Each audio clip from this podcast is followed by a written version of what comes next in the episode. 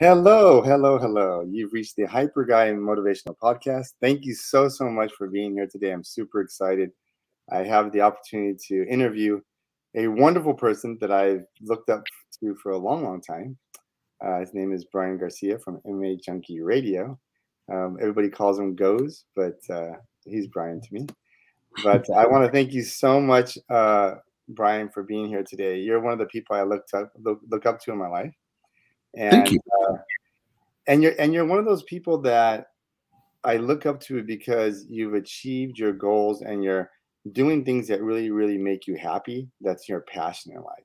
And that's what I want to talk to you about today because this is really about leadership and people achieving their goals and how they achieve their goals in life. So, um, so the first thing I'm going to do, if you can tell me a little bit about yourself and uh, what you do, and uh, a little bit about your journey.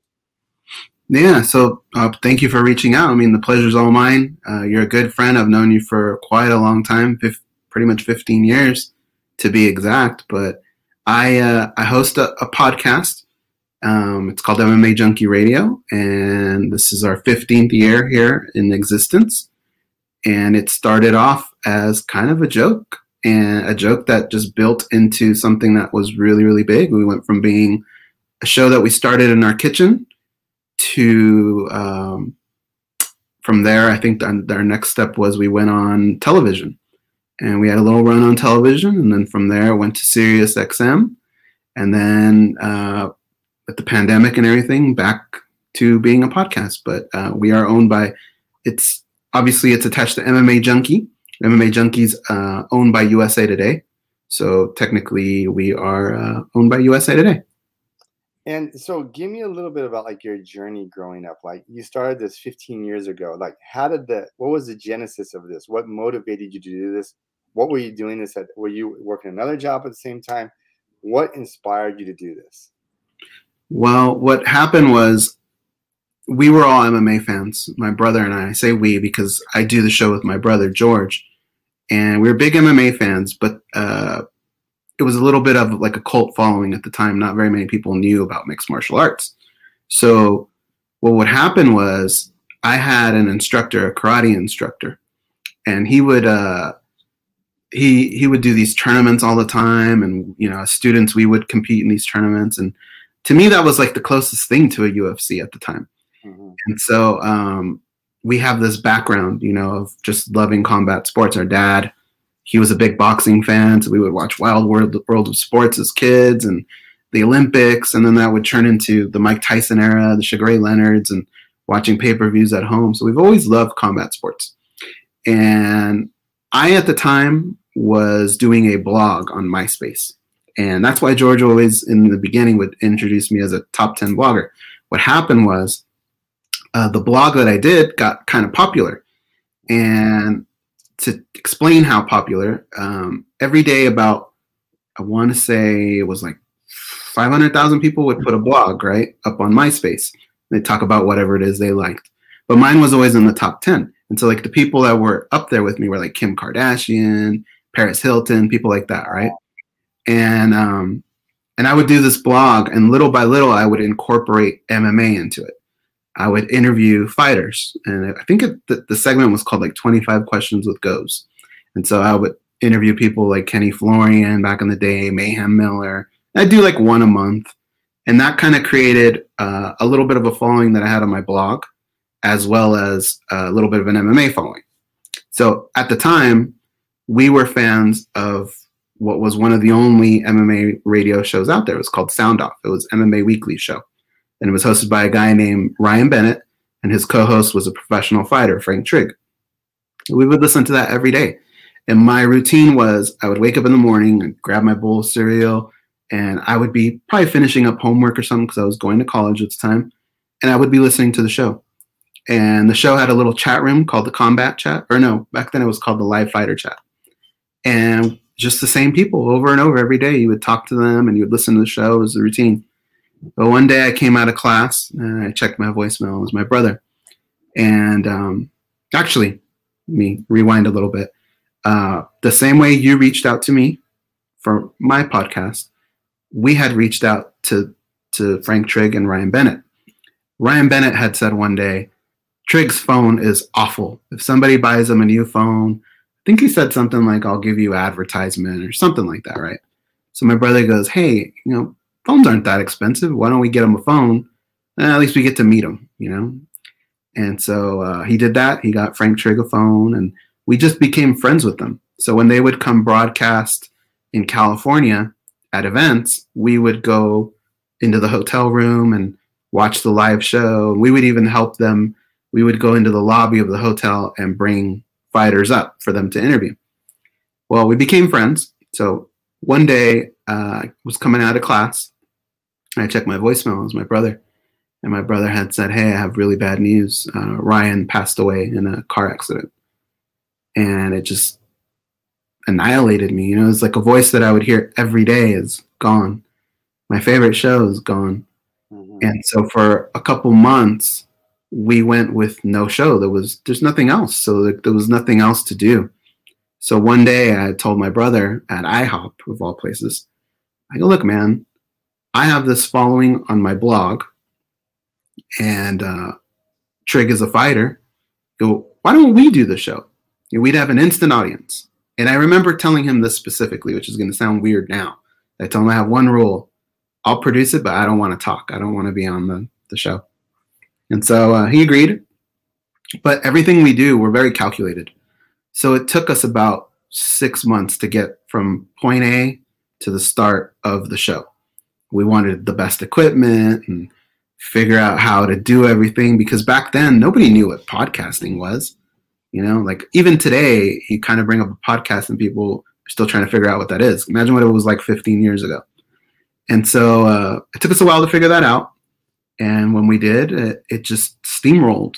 You know, it was nonstop. We couldn't catch up. Uh, the numbers were really good, and they would just keep getting better and better and better. And it, little by little, it just inched out into becoming our career versus something that we did on the side. So let me ask you this: How did you? Uh, were you working another job at the time? And how did you? How were you making it like financially? Like, obviously, it, it, you're in a situation where this is my passion, but how do I mm-hmm. monetize this? And yeah, because you want to make some living. Because I mean, you're telling me that you produced it. How did you? How did you motivate yourself to learn how to do the producing? How did you make the contact with these fighters? Because it shows a lot of aspiration. The fact that you would go out and you were so passionate about this that you'd go out and make those connections to speak with these fighters every month for your blog. How did that happen? Well, at the time, I had um, a condo that I had sold, and I got a pretty good chunk of change from that. And so, what I would do for the longest time, I had this weird routine where, like, when we got out of high school, a lot of my friends got married and they just kind of became adults. Um, actually, it was maybe a little bit of the reverse. So I would go to school and I would go to work and then I would go to school at night. And a lot of my friends were out partying actually and having fun and I could never do any of that with them because I was I had this condo that I had to pay for and all these responsibilities. And so I eventually sold that condo and got like a nice chunk of change. And my parents, who lived in Perris, California at the time, we were born and raised in Orange County. They said, "Why don't you move in with us over here?" for a year and just go full time to school so you can move this along. Mm-hmm. And I thought about it and I was like, well, I have this extra money. So I'll just go over there, go to school full time. And when it's time to transfer to university, I'll do that. In the meantime, I'll have time to do this podcast. So I would do this podcast and um, with George, and uh, I just kind of lived off the money that I made from the sale of the condo and yeah, it was kind of weird. Um, then when my life kind of freed up, all my friends had kids and responsibilities, and so I, I kind of missed out on having a little bit of that middle adult life a little bit. I think because uh, I was just enamored with this podcast. And so you were like really driven by your passion for for for MMA. Mm-hmm. This is what your passion was. So, uh, so you were driven by that. So was there any did you ever get to a point like a couple things where did you get that passion from like where did that come from did it come did it come from the way you were raised did it come from something that came inside of you what motivated you did you have mentors what pushed you to take this big leap because you're taking a big leap um, because it was not you weren't getting paid for this. So you were taking a big mm-hmm. and it was taking a big portion of your life to do this. What made you take that chance? Probably, uh, if I had to point to one thing, I mean, there was a lot of them, but but one thing that really shook me in high school, I had I used to take I used to love love the love MMA so much that I would try my my best to get my hands on fights, and because you couldn't just like couldn't download them or, or find them on YouTube the way you can today, so I'd have to call Blockbuster all the time. I heard rumors of this this uh, organization in Japan, and maybe I could get a video there. I would harass them, or I would drive to the Gracie Academy and hope there's a new Gracie in action video. So I would get these videos and I would put them all on one video, so all my favorite fights, and then I would show them to my buddies at school. And and eventually, I think I sold. I would sell them to them like, here's ten bucks. You have like the best fights of the UFC and some from Pancrase all on one video tape, right? Well, a teacher caught me one day. She got the video, and um, as far as I remember, like I got in trouble because obviously I shouldn't be selling videotapes at school or passing videotapes. But the next day, I guess, is when she finally popped it in to see what it was. So they asked me to go to the office. And in the office, they had the district psychologist. Um, they had the, the principal, assistant principal, the teacher, a bunch of people were in there, counselors and they started asking me all these strange questions. And what it what it ended up being was that uh, they thought something was wrong with me because I enjoyed watching that. So they thought maybe I was getting beat up at home or something. Like they were asking me all these questions. And I remember the teacher that found it said something to me that always bothered me. And she said, um, "You'll never get it anywhere in life cracking jokes and and you know watching fights and all that and it bothered me because this is a time when people didn't like mixed martial arts. You know, they call it human cockfighting, and I knew it wasn't that. You know, I had studied martial arts. I, understand that there's technique in here, and they're, they're, they're doing something out there, and I'm just throwing blows like on, on YouTube. And it really bothered me that she had said that. And I think what I really wanted to do was prove people wrong and kind of educate people along the way that this is actually a sport. There's a lot that goes into this and so I think it was probably if there's going to be a drive, it's a drive to uh, help create something, educate people, and maybe to just prove people wrong that that thought that all I wanted to do is have fun and you know, joke around. Like you can actually make something out of your passion. Yeah, you know, it's funny. That's one of the reasons why I wanted this podcast so much was because I grew up and um, in, I grew up pretty poor, uh, and nobody really expected me to do anything much of just maybe get a, a, a, you know a standard job and not really pursue my passions. They didn't really have high expectations for me, and so what I really love about this story and one of the reasons I wanted to have you on here so much was because of this because you didn't allow somebody to limit you. In fact, you took that and you said, "I'm going to prove this person wrong."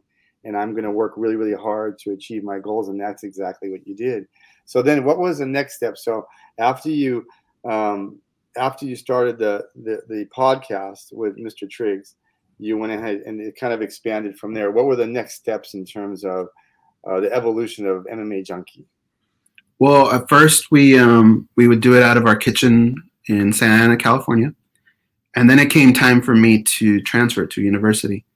So I had um, I always wanted to do when it came to university, I wanted to do something completely opposite to the way I grew up. Right. So I grew up close to the beach.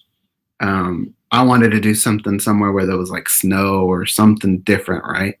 So I had applied to a lot of schools back east, and my backup school was UNLV. So I applied to Michigan State, Penn State, Virginia Tech, Florida State, Arizona State, uh, Washington, I think. And so, anyway, um, the backup school was UNLV because my family is very tight. And I know it would probably break my mother's heart if I would take off to the other side of the country. Mm-hmm. So I thought, all right, worst case scenario, if everybody makes a big deal, I'll go to UNLV. I've always loved their basketball team. And uh, it's just a one hour flight. If something were to ever happen, I can be home in one hour and three and a half hour drive. Well, sure enough, everybody didn't want me to go to Virginia Tech, which is where I wanted to go. And I ended up going to UNLV. So what that meant was I had to move out to Vegas. And when I moved out to Vegas, Frank Trigg lived in Vegas. So what happened was George would start the show back in Santa Ana, California, and we would phone in. So I would drive to Frank Trigg's house every morning. Uh, we would sit at his dinner table, and we would both have cordless phones in the same room and that's how we would do the show. Uh, I think that's amazing. And then, what was this next steps from there? I know you you used to invite fighters over your house. I remember when I would listen to the podcast, and it would be interesting. You'd be having such an intimate conversation with these fighters, and they would actually be in your home. so, mm-hmm. can you give me an idea? How did you make that work? Um, I know it was a niche because I, I've been into MMA and, Brazilian Jiu Jitsu forever and it was very very kind of a small niche and group of people um, how did you contact these fighters and athletes and how did you get them to your house and uh, what kind of motivation did they want to do it freely or how did how, what was the genesis of that and then kind of how you how it sprung and, and grew out to um, the UFC you know working with interviewing fighters and MMA junkie and then ultimately Sirius and uh, and USA mm-hmm. so then um, I think like our first in studio guest was Mike Guymon, Mike the Joker Guymon. And the second one was like the next day, which was Cub Swanson. And that, that might have been like episode three and four or something. And Frank had had uh, facilitated those interviews, and we were pretty friendly with Cub Swanson because he was a local fighter. He was an Orange County guy, and so back then they didn't do media really. You know, there, there really wasn't like even uh, Cub was a WEC fighter, he didn't really have to do much media either, you know? It's not like ESPN's calling or anything like that. So I think they enjoyed the idea of being on a show. So they would drive to our house in the morning and we would sit down and we would do the show with them. And then afterwards, we would usually go grab a bite to eat. By this time now, I had already moved back to or moved to Vegas. So a couple of these, George would have to to be with them at home, and then we would just be on the phone so one of them, I remember on one of our trips back to California, we went to the Playboy Chan- Playboy Mansion for a Strikeforce card, and Chuck Zito was there, and I loved Oz and and Chuck Zito. So I remember I wanted to talk to him. I go, "Hey, Trigg, do you know Chuck Zito?" And he goes, "I know him." Like, he goes, "Go say hi. See if he." He goes, "See if he wants to do the show." And I'm like, "But I'm me, you know. I can't just walk up to him and go, "Hey, you want to do a show?" And he goes, "Just go, man." Like we were all having fun at the Playboy Mansion. I think the last thing Trigg wanted to do was stop whatever he was doing and go that way. So I remember shaking. I was so nervous. So I go over and I, I say, Mr. Zito, would uh, my name's Goze. I do uh, MMA, or at the time it was Tag Radio. And Frank Trigg, and he goes, I know Frank Trigg, that's my voice, and that. I go, well, we'd love to have you on the show sometime. Uh, and he goes, how do you do it? And you know, I explained, and he goes, can I just do it like with you and in studio? And I'm like, well, we do it out of our home. He goes, who cares? I'll just go there. And I was taken back by it. I was like, really? And he's like, yeah, yeah. So he gave me his number and all that. And I remember one day at UNLV, as I'm going into my class, I would do my classes at night. My brother says, hey, we need a guest for tomorrow. And I go, you know what? Let me try Chuck Zito. So I called him from outside my class. And I go, hey, do you want to do the show? And he goes, of course, I'd love to do it. He goes, I'm actually, because he lives in New York, he goes, I'm actually in Orange County. And I'm like, oh, really? And he goes, yeah. He goes, Do you think you could pick me up tomorrow and I'll just do it from your house? And I was like, This is the strangest thing ever. And I'm like, Yeah, okay. So George went, picked him up, brought him to the house. We that was probably our very first big in studio guest. And he was there for two hours. He took calls from fans, told stories, and then afterwards everybody went out to eat. But from there, um, we just noticed that when we're all together, the show was better.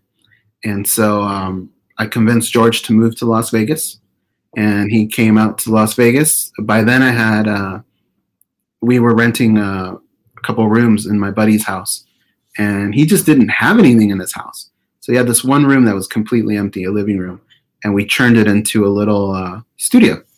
And George moved in, and so every day Frank would would drive to the house, and we would do the show, and by then it kind of looked a little better. There were things on the walls, and we had our rock star fridge. And from there, the in studio guests now being in Las Vegas turned into like Frank Mir, Arianny Celeste, Wow. Randy Couture, Wanderlei Silva, and they would all just come to our house and do the show from there.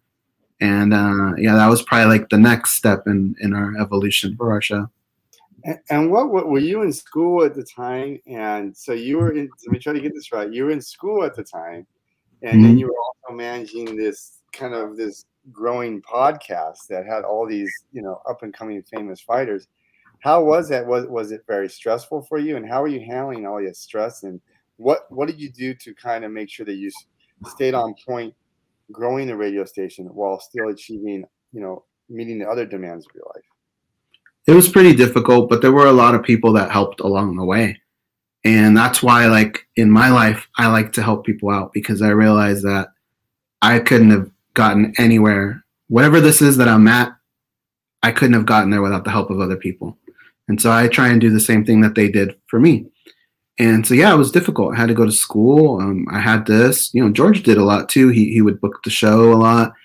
Um, back then, my girlfriend Jenny, she was kind of a little bit more tech savvy and uh, but we would get people listeners that would reach out and they would ask if they could come watch the show live and you know, it's kind of odd you bring somebody you've never met into your home and but everybody just that had that same passion you know like if you're going to do martial arts the first thing you need is discipline so i felt comfortable with all these people because i knew that some some way somehow a little bit of discipline was probably involved in their lives and so we would bring these people in. And along the way, I remember uh, one guy, he had discovered this thing called Ustream.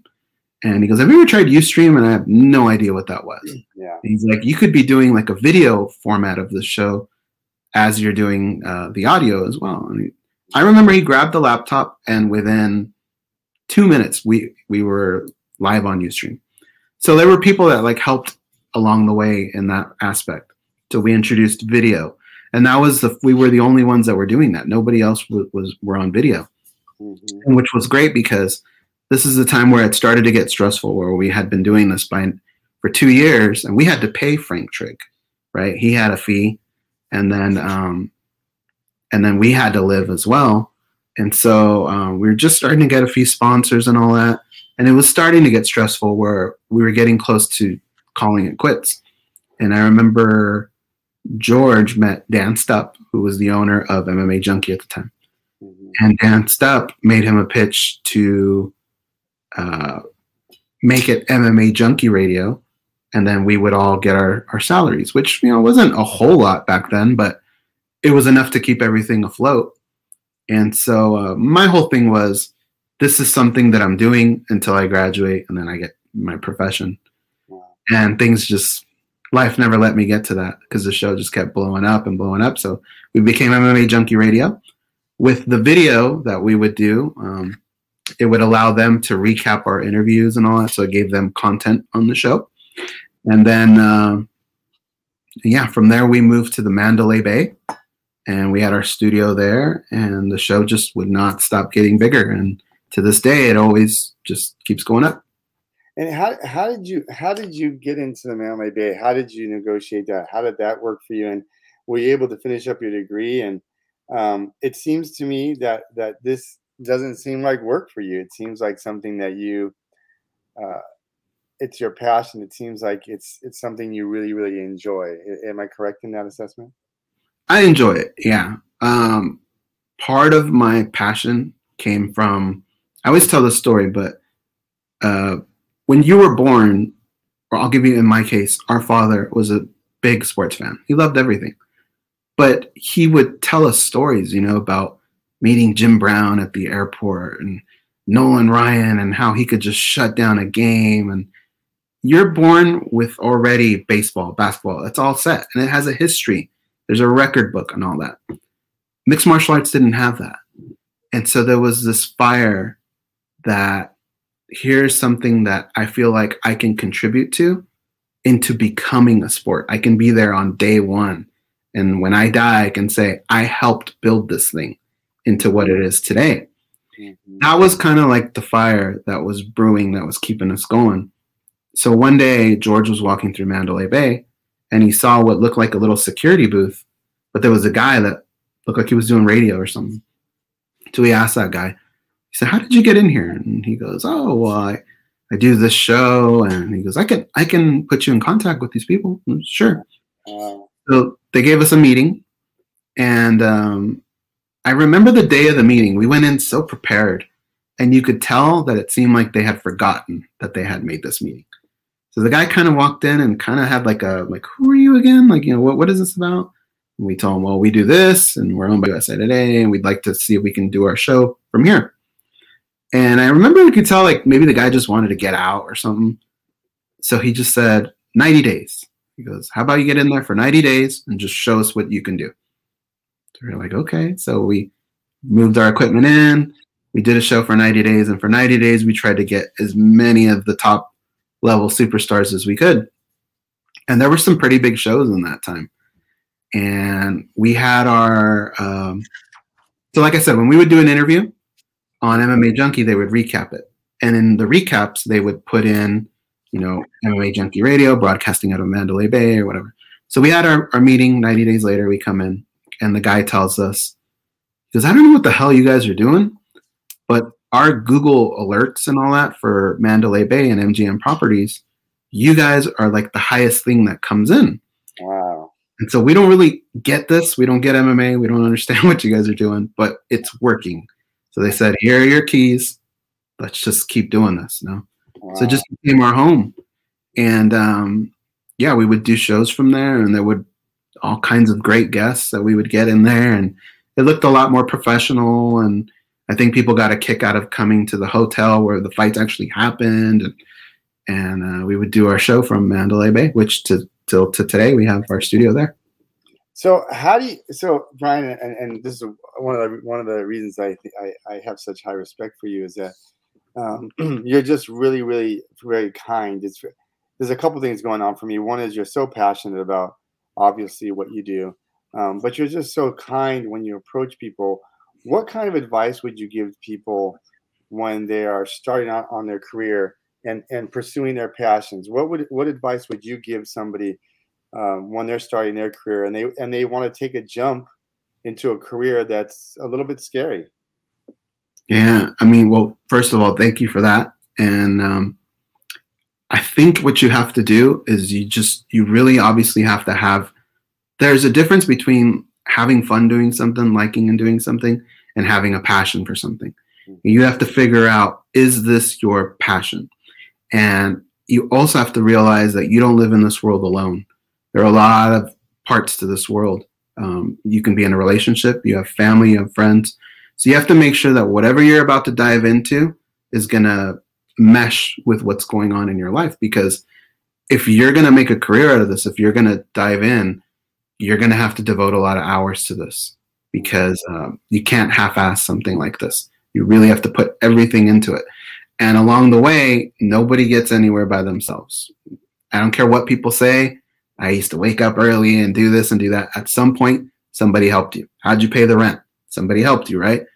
Um, so you have to make sure that your personal life is in order as well, and that everybody is on board with you with this. And you're going to need it because you're going to have some tough times. You're going to need friends to talk to. You're going to need people to talk to about that stuff. So I would say step one, find out if it really is your passion. And step two, start meeting people because uh, the more people you know, the easier things get. And like I said, you're not the only person on this planet. A lot of people have done what you're trying to do, more than likely, and they have probably failed. And you need to learn from their failures. Don't don't feel like you can do the whole thing yourself, go in there and fail when you can learn from other people and what they did and their experiences, and maybe you can help them out along the way. So I would say uh, that's probably step two. And then, so how did you do that? Tell tell me your secret, Brian. Tell me tell me that wonderful. How did you how did you make those connections and associations? What did you do? Well, you just you start to reach out to people. You know, like when we would do an interview, um, I can sit down and think of questions to ask somebody, and that's no problem. But I don't know all these people personally. I mean, a lot of them I do, but a lot of, there's always new people.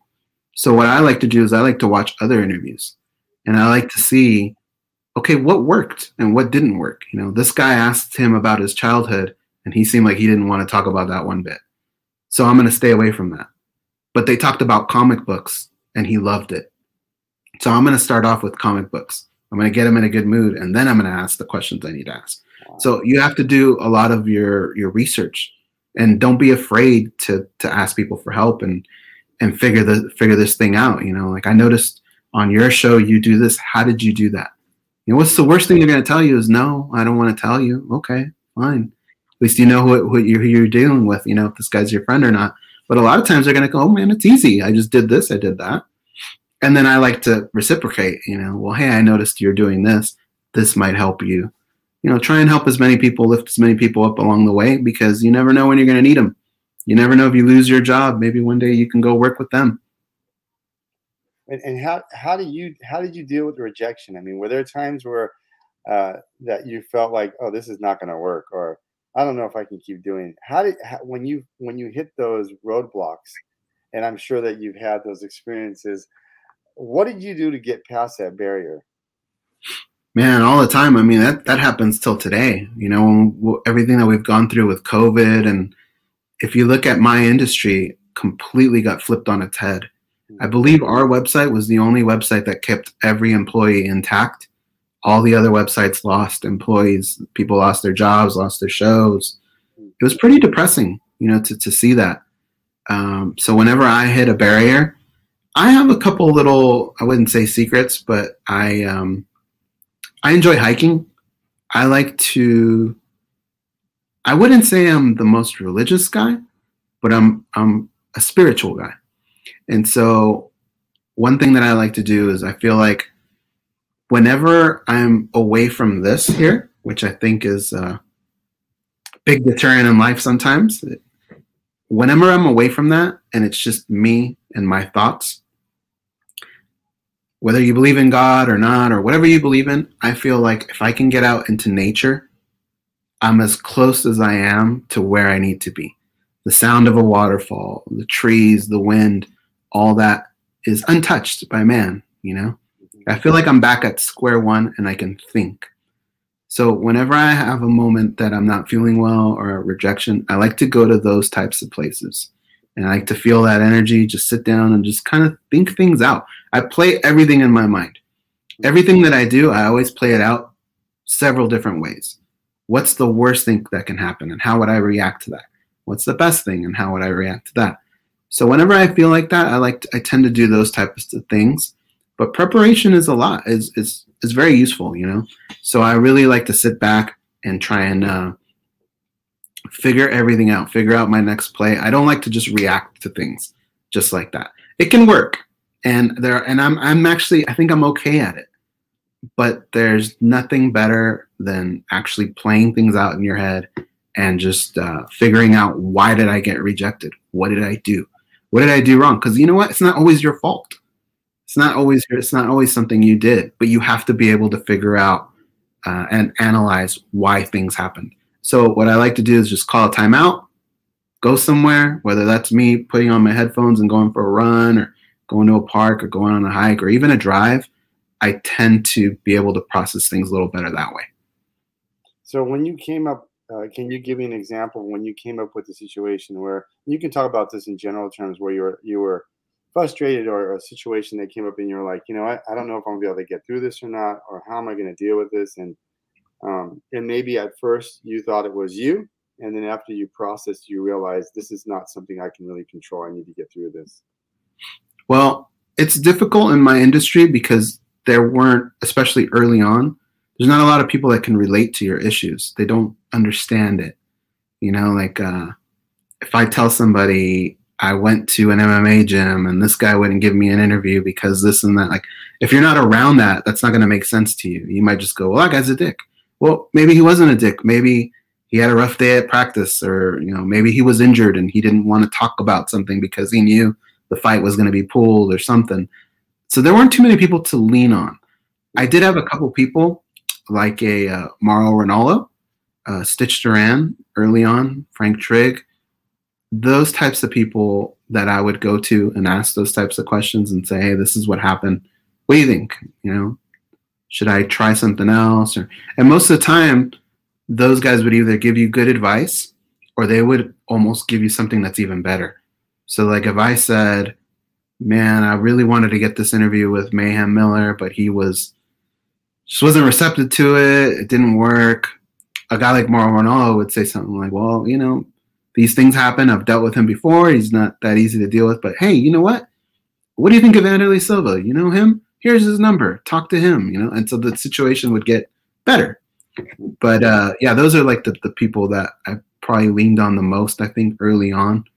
Um, Stitch Duran has just been in combat sports almost his entire life. And Mauro Ranallo deals with pride at the time, you know, and and now he's in boxing and WWE. Like they, they just know so much. So really, I would lean on a lot of people for advice. And that and that gets me into the other part of what what I really appreciate you about you is that um, not only have you pursued your passion, but you you've inspired other people to like the sport as well. So when you had people like me that um, you would email me and uh, you didn't know me you didn't know me at all. It, I was just a person that emailed you, and you were very responsive. And I think in my own in, in my own professional life, and many people that I know are successful, they have the they, they respond the same way you do. Um, mm-hmm. Reach out and they make those connections. Um, how difficult has it been for you to make those connections and maintain those relationships? Very difficult.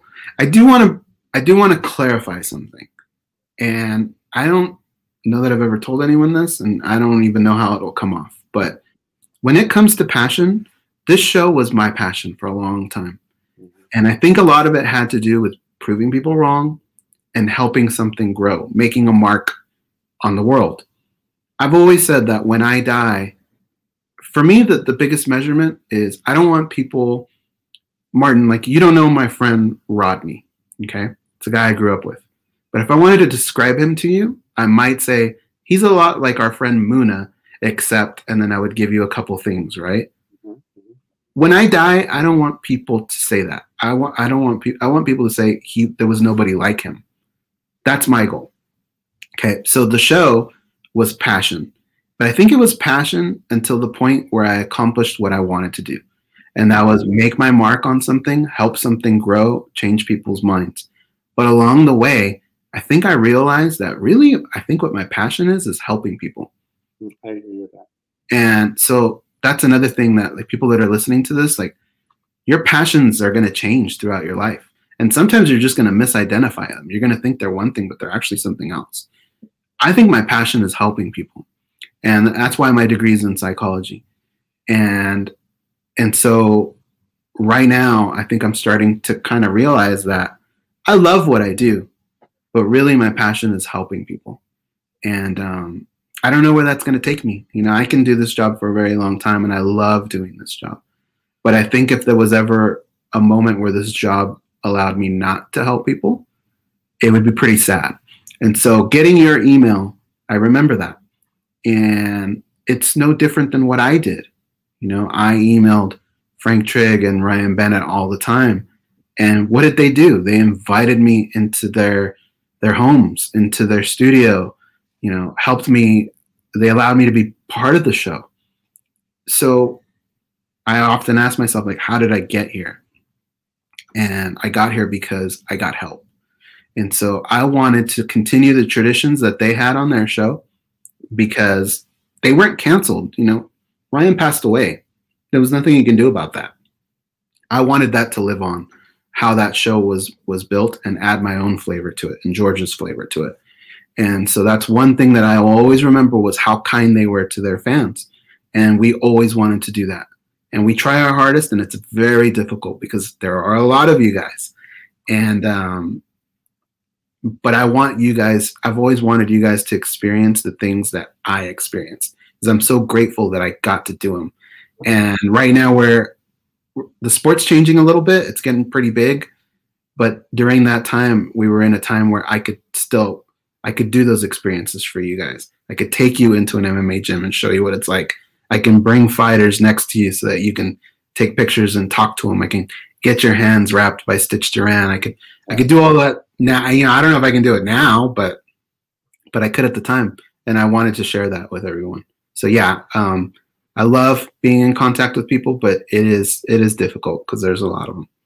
And you know, Brian, I, I, have to say that one of the things that I really enjoyed was that um, the sport, even a few years back, was was was pretty big. It was very very popular. The UFC would you know have a lot of pay per views, and um, you invited sometimes two, 300, 400 people to come to Mandalay Bay to experience and to for you to walk through what the radio experience was like. Mm-hmm. And you introduce us to fighters. You introduce us, and I have to tell you, the the the 99.9%. In fact, I can't think of one fighter that you had on on there, and they, these were a lot of famous fighters that were so kind to us and so nice to us. And because I think still it was kind of a niche sport, and um, so everybody's pretty tight knit. And I have to tell you, um, you opened up your heart to so many of us, and and gave us an experience that none of us would ever in our lifetime experience. And you did that and you invited all of us and, and you organized it and you arranged it and everyone saw how much passion and that's one of the reasons why i wanted you wanted you on here is i was so impressed by you is that how driven you were how open you were and you were consistent with not just famous people the same kindness that you you showed to me and, and exhibited to me was the same kindness that you exhibited to people that worked at Mandalay Bay, people that you had just met. Mm-hmm. And I was so impressed by how driven you were and how open you were to everybody. And that's why I wanted to interview you because I knew that you would be able to give great insight, not only to me, you've, you've been a great role model to me, you and your brother, but all the all the driving and how driven you guys were and how you continue to do these things now. So I want to ask you this question now. Uh, give us a little bit about what you're doing now and what your future goals are. Like, where do you see this going? And especially given the COVID nineteen, I know that's changed a lot. But you're still at it, and uh, if you can give me a little idea of what you're doing now and how you stay focused on these goals now. Wow, that's a difficult question because you're right. COVID 19 has really, really changed things. And this is the scary part of life. So I always tell people you always want to move forward in life, but don't be afraid to go backwards. There's nothing wrong with going backwards. As long as you're learning from the mistake, you can go backwards, but your real enemy is not moving at all, just staying in the middle. And I'm trying my best not to be that guy. But there's so many things that are going on right now, so many uncertainties that it's making that next step a little bit difficult. And so, um, right now, I would say currently what I'm what we're working on is just trying to come up with new ideas and new ways to interview fighters for MMA Junkie. We have little. Uh, I've been helping with. Uh, we created a couple new series. One's called Off Guard, which is kind of like your TMZ type interview where we just sneak up on the fighter at the gym or something and we ask them three minutes, three to five minutes worth of questions, and those have been pretty popular. And then uh, I came up with an idea for something that we call the Spinning Back Clique. And what that is is uh, it's usually four of us, and we go over some topics for the week, the five biggest topics, and kind of like around the horn on ESPN, that type of thing. And then uh, the last one is Legend to Legend, which is Burt Watson interviewing other fighters, legends. So these little series that we're doing on the side from our normal normal podcast that we normally do, that's kind of like what's been taking the next evolution. But because of COVID nineteen and not really knowing like what the situation is with getting back into our studio and and broadcasting from there five days a week. Um, it's been a little difficult. We also have trips that we we go out and do to visit the military, where we take UFC fighters with us and and we have a good time with them and, and have a viewing party with them. And we've been doing UFC watch-alongs, where people get to watch us broadcast the fights, and that's fun. That's been very very successful. So I would say those are kind of like the next evolutions of, of what's going on. But my fear is exactly what I told you is staying still. I think that's the silent killer is just not doing anything. That's amazing. I mean, all those ideas are so innovative. I love it. Like you talk about not being afraid of taking the chance and taking the plunge, and you just keep moving forward. There's no stop with you, it seems like. And ever since I've known you, you've always had, you were always thinking about the next step and you were aggressively trying to take those steps. I don't think there's ever been a time where you know, uh, where I, I followed you, I contacted you, you weren't doing one project or another project. And um, can you give us all an idea of when when can they catch you on your podcast? Uh, when can they catch you on your different projects? Like, can you give us a little a little time frame? Are they is it biweekly? Is uh, people want to follow your life? You're an amazing person, so I know I, I love following you. So our show is released on Mondays and Thursdays. Uh, there, uh, the timing that they post is a little different, just depending on how much work is on the table. Uh, our Spinning Back Clique segment is recorded every Monday, and either George or I are on it, along with other people from our website. And that gets recorded on Mondays but posted on Tuesdays. And then aside from that, we just do interviews throughout the week, kind of the way you and I are doing it right now. Uh, that's how we do our interviews. And you can catch those sporadic throughout the week on MMA Junkie. And then we also do our show, which is a, a side show called the Triple G Show, Gorgeous George and Goze Show. Our good friend Richard Hunter co hosts that with us. And on that podcast, it's on Patreon. And what we do is um, because our show went from five days a week to two days a week, we, the, the hardcore fans that are used to hearing us every day, we wanted to give them something that they can still catch us five days a week if they like. And so what we do was we've taken segments that we used to do on our show, like we used to do a stun gun segment, right? Mm-hmm. Um, we just made that into a show, a stun gun show, where we we kind of go after things that drove us crazy throughout the week. And so, if you subscribe to our Patreon channel, you would get uh, another show where we would talk about MMA, and then maybe one day you'll get a stun gun episode, and then we thought one day why not do the reverse of the stun gun, which we call the touch of gloves show, where we're actually touching gloves with somebody that we thought did something great in the community that week, or or a fighter that really impressed us or something. And we have all these different types of uh, segments that we do there. So we record those during during the week. So when we're not doing MMA Junkie, we're doing those, and when we're not doing the radio show, we're doing segments and visiting gyms and uh, going off to military bases and stuff like that. So we always have something to do. And they, and and people can catch you on on um, all the major podcast platforms. Yeah, so Apple, uh, you know, I don't know if you can see it back there, but you can see Apple Podcasts, um, Stitcher. I think people get it from there. You can get it on the website mmajunkie.com, and um, and then our Triple G show is on Patreon. So here's my other my, my other question. I I ask this all the time. What is the future in ten years from now? Where are you gonna be? What are you gonna be doing? And and also a little bit about do you have a bucket list in terms professionally or personally that you you want to achieve and that you might be afraid of, but you're going to try to do it anyway? Well, it's funny you bring that up because I keep my bucket list on my phone and it is filled with stuff. There are a ton of things that I oh, still oh, want to do. Got to hear some of it. You want to hear some of it? All right, I'm going to pull it up. Absolutely. So I, I, I encourage everyone to do their bucket list and everyone to aggressively go after their bucket list. Um, I don't know if I can read some of these things, but you know. I'm going to read to you some of the things that have been done, and then I'll read to you some of the things that still haven't been done. And some of them, unfortunately, I can never do. So, like, I'm looking at this. It says go to Pride in Japan. That'll never happen.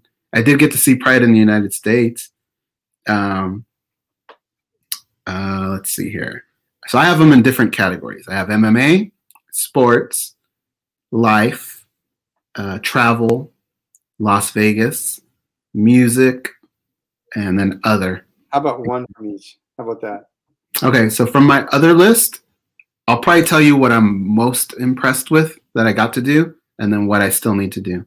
So I'll give you a couple. Uh, what I've done: meet a president. I've met three presidents, I think. Um, ride in a helicopter. We got to do that in Afghanistan. Um, break a world record I, I was part of uh, the largest Santa run ever, which was the 5K run, which is also on my list. So I got to do that. Um, the things that I didn't get to do, uh, let's see. Oh, wait. You know, I haven't ticked off some of these, but run the stairs, the rocky stairs, I finally got to do that. I've always wanted to be a voice on The Simpsons. I always wanted to be a Simpsons character. Oh, that's great. I love that. Um, so yeah, that's uh, I've always wanted to inv- invent a board game, and I never got to do that. And then um, at my university, during the basketball games, they take the celebrities and they make fat heads and they have them in the in the student section. I've always wanted my head to be on one of those. So uh, that's one from from other music. Uh, just see a lot of bands. Like I've always wanted to see Metallica. I got to see them, Depeche Mode. But there's a couple on here. Uh, I've always wanted to go to um, the Grand Old Opry. I never got to do that or see a, a concert at Royal Albert Hall. Las Vegas wise was just kind of going to all the Cirque du Soleil shows and stuff like that. I've always uh, travel. I wanted to visit the wreckage of the Titanic. Haven't been able to do that. I've always wanted to see the pyramids. Haven't been able to do that or the running of the bulls. Um, what I did get to do, I've, oh, another major goal was I've always wanted to go to all the continents, and uh, I'm getting closer to that. So uh, life. I've never broken a bone. I don't know why I kind of want to break a bone one day and have a cast. Oh no! Don't do that. uh, I always wanted to adopt a child, so maybe one day I'll do that. And then uh, it's fun. This list goes back to like when I was a kid. So I'm looking at one that says "beat my dad" at something. I beat him in a game of basketball. So that got, got so to know. me ask you. So I think it's that's why it's very very important to have these goals, right? I mean, to mm-hmm. have goals and to look at these to look at that list and you have that reminder you have that reminder for what reason yeah it's motivation you know it's you got to have something that you're going towards every day otherwise there's no no reason being here i love that i love that so let me hear here's my last question for you for the day is if you had to give um i guess uh, if you were to go in the past if you had to give yourself advice when you were like three or four years old uh, or give somebody advice at that age, what advice would you have given yourself with all the information and knowledge you have now? You know, I would um I would probably tell myself to probably treat people eh, you're going to laugh at this but treat people better. It took me a while to figure out a couple things in my life, and um, you, you're, I mean, you have a degree. You're familiar with learned behavior, right? Um, a lot of my behavior was learned behavior, and I didn't realize that I was getting these behaviors from other people. Mm-hmm. It took me a long time to realize that I didn't feel this way, the way I would act. I would do it because I was so used to seeing others do it. And when I when I realized that I was doing that, a lot of things clicked in my life where I was like, holy crap, why am I acting like this? I'm acting like this because people that are close to me act like this. You know, it's not really what I want to do. When I was able to identify that, my entire life changed. And um, I became a more patient person, more goal driven person. So I would tell, I'd probably tell myself to look out for that and to always continue learning and try and don't be afraid to try new things. You know, so many things that I thought I wouldn't enjoy, and that friends would just kind of go, "Hey, you should give this a try," and I'd always roll my eyes like, "I want to do that." I would try them, and some of those would become some of my passions, you know, like, and it would bug me because I would have this internal struggle where I would say, I would be happy that I learned something new that I loved, but I would also beat myself up for not doing it earlier. So I would look at myself, and I'm 42 years old, and I'd think I could have been doing this for 42 year, years if I wasn't so hard headed and could listen to other people and take advice and try new things. So I would tell myself, try new things, and I would really try and drive myself to identify who I really am and what what what drives me, what I'm all about, and not be a follower. Well, well, I I really really appreciate your times today, uh, Goze, and um, your story is very very inspirational. And I'm going to leave it at that because I think everything you said about keep keep learning, keep growing is exactly what all of us need to do to be successful and to be have fulfilling lives. So thank you so so much for being here today, and uh, yeah, have a wonderful wonderful day, and thanks again for being here. Thank you, Martin. I appreciate it, and I'm very impressed with everything that you've done in your life, and and that you're even doing this podcast that I know is going to motivate a lot of people and help people. That's that's what life's all about, man. So thank you for having me. Well, people like you motivate me. That's why I'm doing this. and I think Uh, and the whole thing about this is if we can motivate some other people to live a good life and keep pushing and become better people, that's all. Like you said, we're, we're here such a short time in life. We want to make a difference in the world. So thank you so much for making a difference in the world, my friend. Thank you, bud. Take care.